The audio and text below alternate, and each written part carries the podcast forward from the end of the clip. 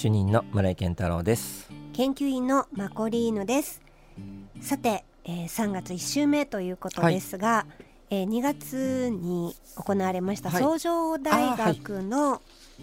卒展、はい、卒展たくさんリスナーの方も足を運んでくださったみたいで、はい、ありがとうございます。皆さんありがとうございます私も行きましたが良かったです、うん、本当にいい空間で。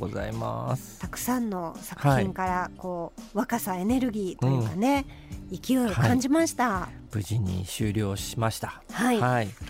そうあのメールもいただいているのでちょっと紹介していいでしょうか。はい、お願いします。はい、正文さんありがとうございます。ありがとうございます。村井主任マコリーヌさんこんばんは。こんばんは。先日県立美術館本館に創上大学の卒展に行ってきました。はい。今回は普段大きなイベントで使用される第一展示室だったので。あの入ってすぐすごい展覧会みたいなまあそうですよね、はい、あの場所で広い場所なんですよね、うん絵画や新しい遊び道具やお新しい遊び道具に反応してくれて嬉しいです、はい。えー、和製漢字雲などの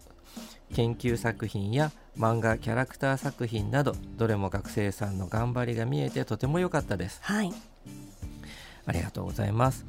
学生さんたちは卒業してからも自分の信念を持っていろいろチャレンジして大きくなってほしいですね本当にそうですね。いやあの本当にその漫画表現コースは漫画はもちろんなんですけれども、はいうん、その他にもプロダクトっていう製品とか、パッケージデザインがあったり、はい、あとミュージックビデオね、ね、あの作っていたりとか、面白かった、と漫画ではタクシードライバーっていうね、はい、あの作品がモノクロで、ね,、そうですね。あのりまして。紙以外の媒体で漫画を、あの読むっていう行為がのれんとか、はい、面白い発想体験としての漫画っていうのが、えー、できないかということで制作していた作品で、はい、あのみんな4年間頑張って、うん、それぞれ個性あるえー、似たものがないそれぞれ一人一人が、えー、作品を作ってくれたので本当に良かったと思います。はい。そしてこちら X からはマサイさん、はい、ありがとうございます。ありがとうございます。創上大学芸術学部卒業展に行きました、はい、返事を堪能、うん、アンケート用紙には書ききれないほど、たくさんの感想が溢れましたというすごい嬉しいです。メッセージいただいております、うん、ありがとうございました。はい。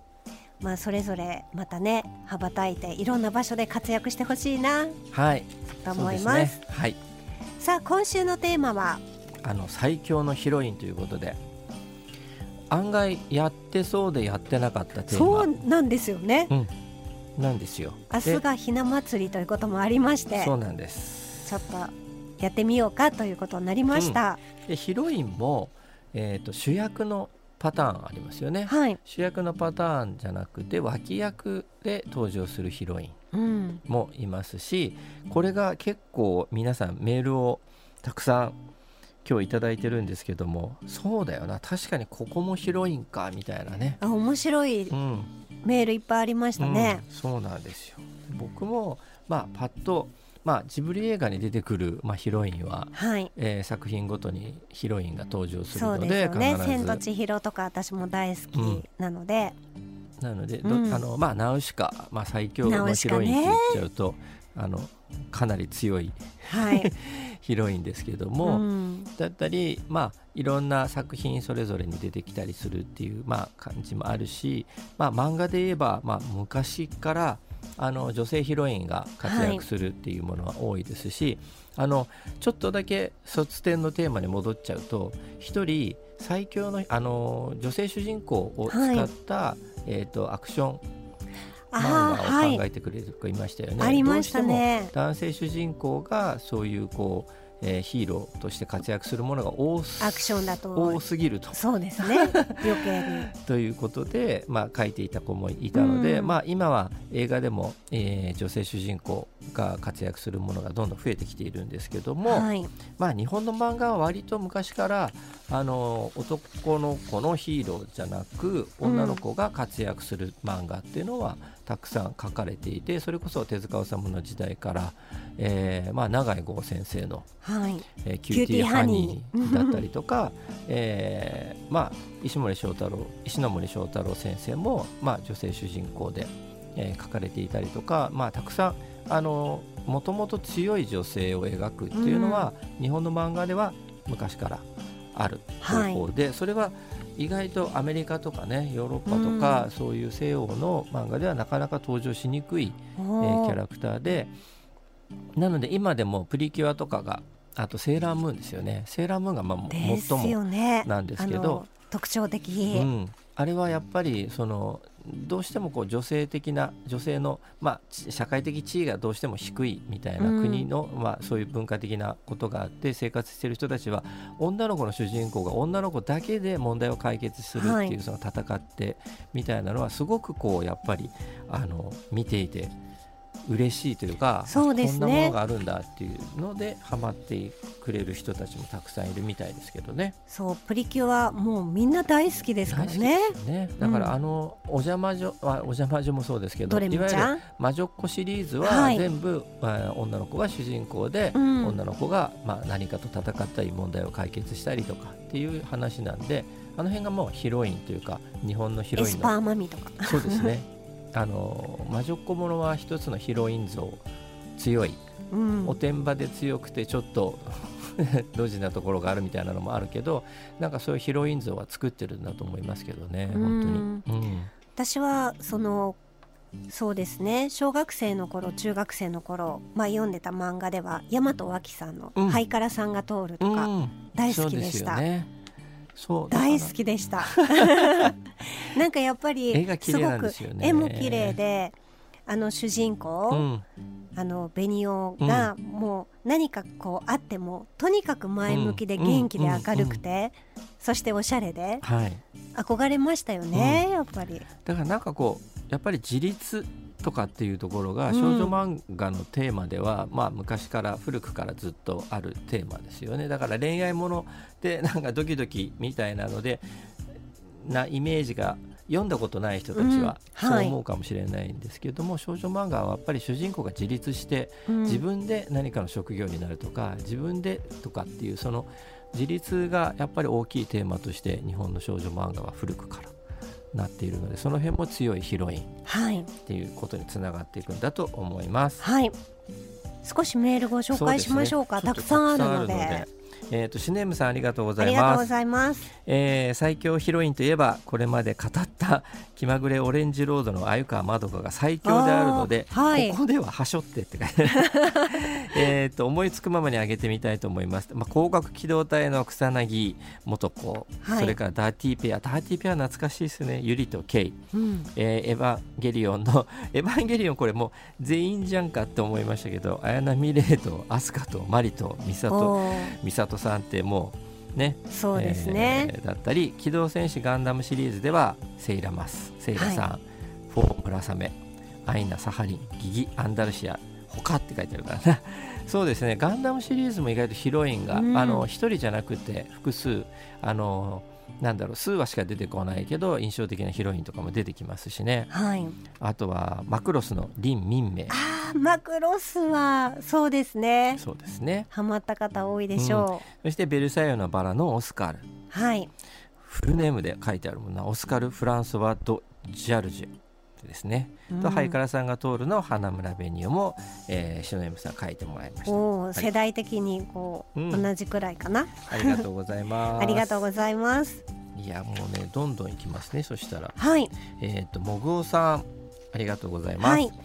えーと、もぐおさんの、えー、敵最強のヒロインはバンドリモルフォニケーションの主人公の倉田真城ですと書いてますね、うん、これこの作品を以前なんか紹介してもらったような気がするんだけどな、えー、バンドリプロジェクトは昨年もこの番組で取り上げてもらえたやっぱりそうですよね。声優さんがバンドを組んで活躍するゲームやアニメなどのメディアミックスコンテンツ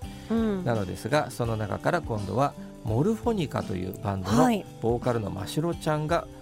推しヒロインですということで。このアイドルアニメとかそのあアイマスとかね、ね、あのまあラブライブとかこの辺入れていくと、ものすごい数になってきますね。おとなしく控えめで後ろ向きで何かあったら他人のせいにしたりしていた女の子ですが仲間との日々や憧れの人との出会いなどを通じて成長していく姿は本当にかっこいいですと。なるほど。でこれライブがあって初めて参加してきました、うん、おおライブにも行かれたんですね。すごい行動的に動かれている。すごいな。まあでもヒロインってでもそうですよね。そうですね。まあたくさんメールがあるので、ええ、1曲、はい、リクエストをお届けして、ね、後半に行きたいと思います、はい、えー、こちらはですねそのままの君でいて二藤優子さんの曲にリクエストをい。ただいています、はい、これは機動警察パトレーバーのオープニングテーマでした、はい、リクエストありがとうございます。ありがとうございます。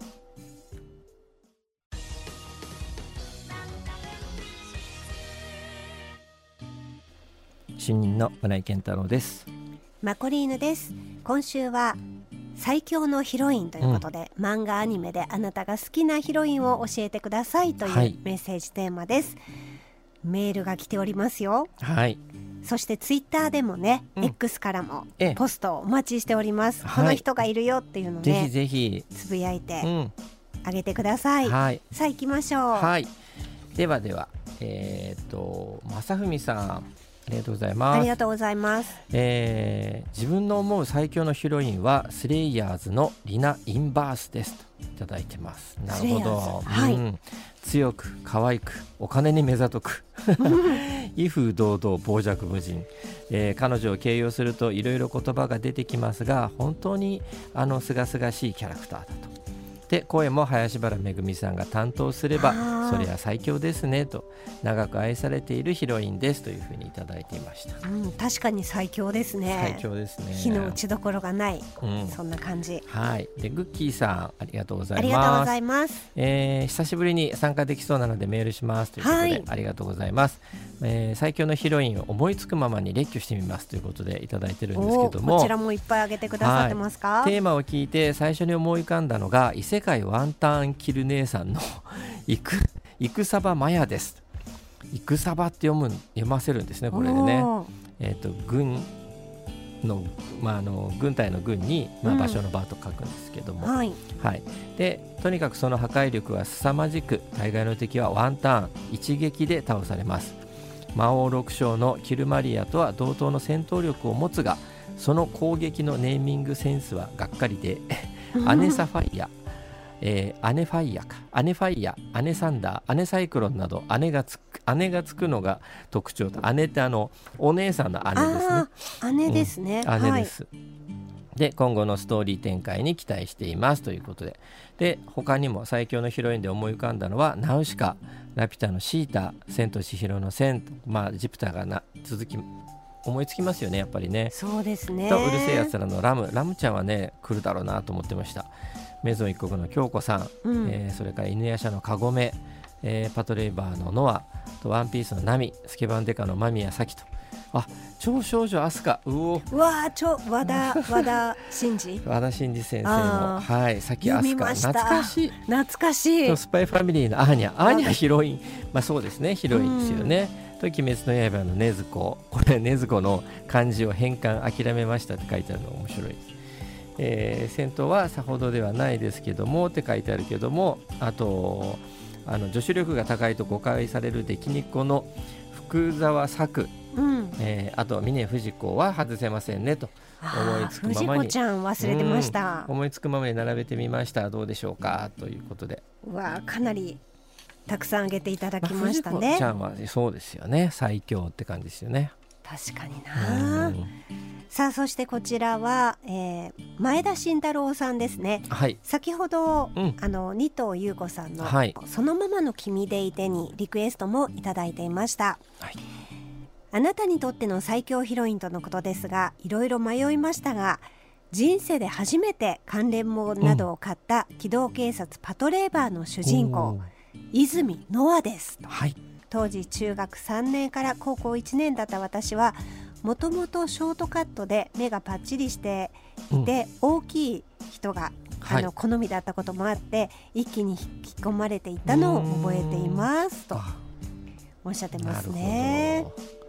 いいですよパトレーバーは、うん、ありがとうございます。ありがとうございます。そして、えー、こちらもう一つ。須藤明のあなたが心配さん。ありがとうございます。ありがとうございます。今週のテーマあなたの好きな漫画のヒロインということですが、うん、え私が一番好きな漫画のヒロインは懐かしの漫画かぼちゃワインのエルこと浅岡夏美です。エルは浅岡夏美っていう名前だったんですね、うん、忘れてました。はい女嫌いで硬派な主人公、青葉俊介を一途に愛し続ける女の子がエルです、うん、え俊介を好きで居続けることも可愛いんですが、うん、え背が小さい俊介と対照的に高身長でグラマーで、顔まで可愛い、うん。えー、今の私の理想の女性像が出来上がってしまったのが、えー、この L の影響です、とそっか。おっしゃおっしゃってまして。結構ねそういう人たくさんいそうな気がしますけどね。でね、うん、でやっぱりその男女逆転っていうか小さな声の物語って懐かしいの言いますけどあの背の高い男の子とちっちゃい女の子の話っていうのはいくつでもあるんですけど、はい、これ逆ね逆転してるっていうところも、うん、まあそれのなんだろうパイオニアというか。うん、一つ型を作ったって感じがして面白かったですよね、かぼちゃワイン。そして、えー、かぼちゃワインのオープニングテーマをよければリクエストしますといただいてまして「うん、L はラブリー」はい、なんか L, L っていうね。L はリップの L っていう歌でした。ちょっと私の歌でごめんなさい。い。やいやレアな。いや懐かしい。懐かしいですね。すごく、うんまあいろんなヒロインが登場してますね。なんかラブコメもそう、うん、ヒロインだしだからさっきの「気まぐれオレンジロード」がやっぱ一番いいって言ってるのもあるし、はい、なんかかといえば峰不二子とか、うんうん、まあ、そういうこう戦う強い、はい、あの女性女性ね。っていうのと、まあ、本当にバリエーションがいわゆるヒーローよりもヒロインの方がバリエーションがたくさんあって、うん、はい、っていうのが今回皆さんからメールをいただいて発見ですね気づきましたね。はい、うん他にもあります。さん、はい、はい、ありがとうございます。ありがとうございます。えー、マコレニュさん、村井主任、こんばんは。こんばんは。は久々のメールです。好きなヒロインで真っ先に出てきたのは「ジョジョの奇妙な冒険」6部の6部に出てくるストーンオーシャン編の主人公空城ジョリン空城ジョリンです。ジョジョの奇妙な冒険としては、えー、初の女性主人公で空城城太郎の娘で、うん、冤罪により刑務所に、えー、収容されてしまいますが、はい。えー、ジョースターの血統を受け継いだ強い意志とタフな精神そして女性ならではのしなやかな感受性を持っているヒロインです、うん、ストーリー的にはバトルアクションありファンタジーもあるので週刊少年ジャンプだけど女性でも読みやすい漫画だと思います。第1部から読んだ方がジョジョの奇妙な冒険の長い歴史がわかりますが私が最初に好きになったのは主人公のジョリーンのお団子ヘアスタイルです。このお団子ヘアって言われると、はい、ああの子だって、あの絵が浮かぶ人いると思いますけどバトルアクションでは絶対このヘアスタイルだと戦いやすいしそれでいて可愛いと感じました。いただいてます。下ぺさんありがとうございます。まあそれで今パッと思い出したのが、うん、今、はい、薬屋の独り言とか人気ありますけど、あのマオマオとかもね、ね、すごく魅力的で引き込まれるちょっとミステリアスなところもあるし。あるしね、なんかもう今もうものすごい人気が出てやっぱりあの女性主人公でヒットするものってやっぱり多くなってますよね、はい、まあどっちがどっちとかっていう話ではないのですけどね、うん、最近はね、うん、ありがとうございます。ありがとうございます。ではではえー、っとベホイミさんありがとうございます。いつもありがとうございます。います、えー、最強のヒロインというと自分はやっぱり手塚治虫先生の劇場アニメ火の鳥？20772愛のコスモゾーンのヒロインオルガですねと。ああ火の鳥ね。本当ベホミさん推してらっしゃいますよね、うん、うん、まあ火の鳥が面白いからですね。で宇宙ハンター育成用の育児ロボットで同じく手塚治虫先生の漫画「疾風 Z」に登場する主人公をサポートする女性型ロボット、ジェットが元になっていて母姉女友達恋人など要素を兼ね備えジェット機やゴーカート水上バイクに変形して主人公をサポートし火の鳥とも戦ってしまう、うん、これ以上最強のロボッコ。ロボッコの子は娘ですね。いないいないねえー、自分の永遠の推しヒロインでもあります。あと未確認なのですが彼女のデザインはどうやら漫画家の寺澤武一先生が関わっているという話があります。あの寺澤さんは虫プロ、はい、えー、出身なのでもしかしたら本当にそういうことがあったのかもしれないですね。はい、うん、火の鳥来るならなんかメーテルとかも出すでしょうみたいな。そうですね。いやだからメーテルとか森行とか。そうですね。宇宙戦艦ヤマト。それと先週ちらっと話したあの足立満先生の、えー、ヒロインはまあそうですしねは来なかったですね。本当ですね。でもいいらっしゃると思いますよ、もうメーテルとか本当にメーテルはすごいね憧れっていう方多いんじゃないかなと思います、ね、はい。まあ、今日はあなたの漫画アニメ最強のヒロインということで、うん、メールもたくさんいただきました。X もね、はい、きっと盛り上がってることだと思います、うん、ぜひぜひまだまだポストしてください